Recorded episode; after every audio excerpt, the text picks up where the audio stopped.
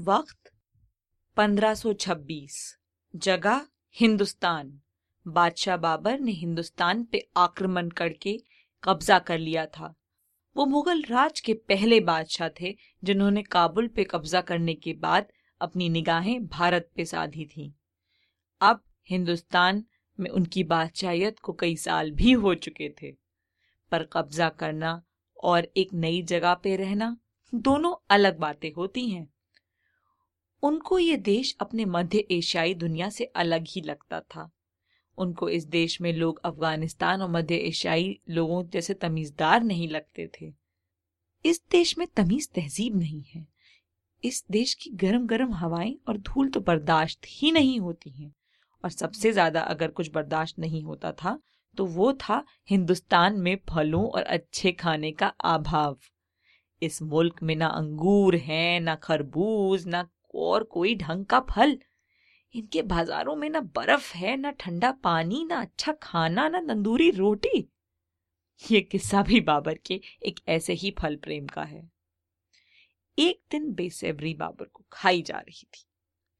गर्मी बस कुछ दिन पहले ही शुरू हुई थी।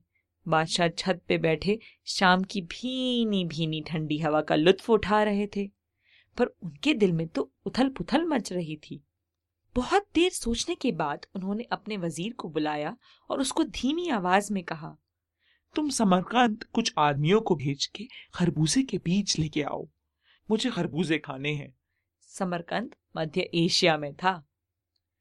अब वज़ीर के लिए तो बादशाह का हुक्म सर आँखों पे होता है। तो क्या था?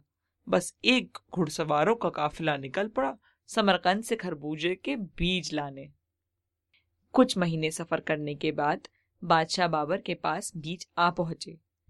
इस वक्त तक बादशाह ने महल की मालियों से कह के घर के बागान में खरबूजों के लिए ज़मीन तैयार करवा ली थी।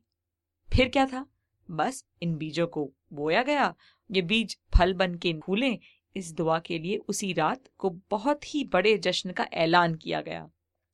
सारे आला अफसर महल के सबसे चुनिंदा आदमियों का मजमा जमा हुआ। हर तरफ़ नाच गाने, खाने पीने का माहौल था और बाबर के दिल में सिर्फ़ एक ही दुआ थी, काश ये खरबूज के बीज उग जाएँ।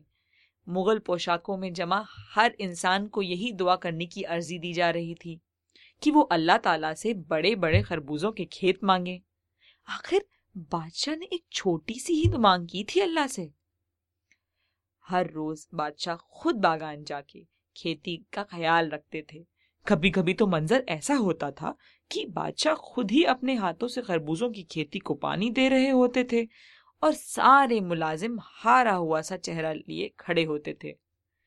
देखते देखते खरबूजों की खेती पक के तैयार हो गई। हैरानी की बात थी कि हिंदुस्तान का मौसम भी इस फ़सल के लिए अच्छा था। आज फिर जश्न की तैयारियाँ हो रही थी। शाम का वक्त था और बस सूरज ढलने को ही था। बड़ी बड़ी तश्तरियों में खरबूजे काट के रखे हुए थे और उनके लेके कनीजें एक पंक्ति में महल के बाग की तरफ़ जा रही थीं। पीछे सूफी गानों की दिल को सुहाने वाली आवाज़ें फिजा में गूंज रही थीं। अशोक के पेड़ों के सामने मसनदें बिछाई हुई थीं और लालटेनों ने तो समा और भी बाँध दिया था अब मजमे को इंतज़ार था तो सिर्फ़ बादशाह का बादशाह ने आज इस दिन के लिए खास कपड़े सिलवाए थे उनकी रोबीली लहरे, हरे रंग की पोशाक और ताज पे लगी हुई हीरो का गुलाब इस बात का पैगाम दे रहे थे कि आज बादशाह की खुशी का कोई ठिकाना नहीं था। अब थोड़ी देर बाद ही बादशाह सफ़ेद मसनत पे आ बैठे। उनकी दोनों तरफ़ खड़ी कनीजों ने तश्तरियाँ आगे बढ़ा दी। सभी इसी इंतज़ार में थे कि कब बादशाह खरबूजे खाएँ और उन्हें भी मौका मिले। कनीजों ने दोनों तश्तरियों आगे बढ़ाई और बादशाह ने एक तश्तरी से कटा हुआ तरबूजे का भाग लिया। जैसे ही उन्होंने उसे खाया, उनके मुँह से निकल पड़ा, या अल्लाह सुबहान अल्लाह वाह, क्या फल बनाया है तूने खुदा? आप सब लोग भी इस फल का लुत्फ उठाएँ। ये सुनते ही महफिल के हर इंसान ने एक एक खरबूजे का लुकमे का लुत्फ उठाया। पूरे बाग में सिर्फ़ सुबहान अल्लाह सुबहान अल्लाह की गूंज से समा भर गया था।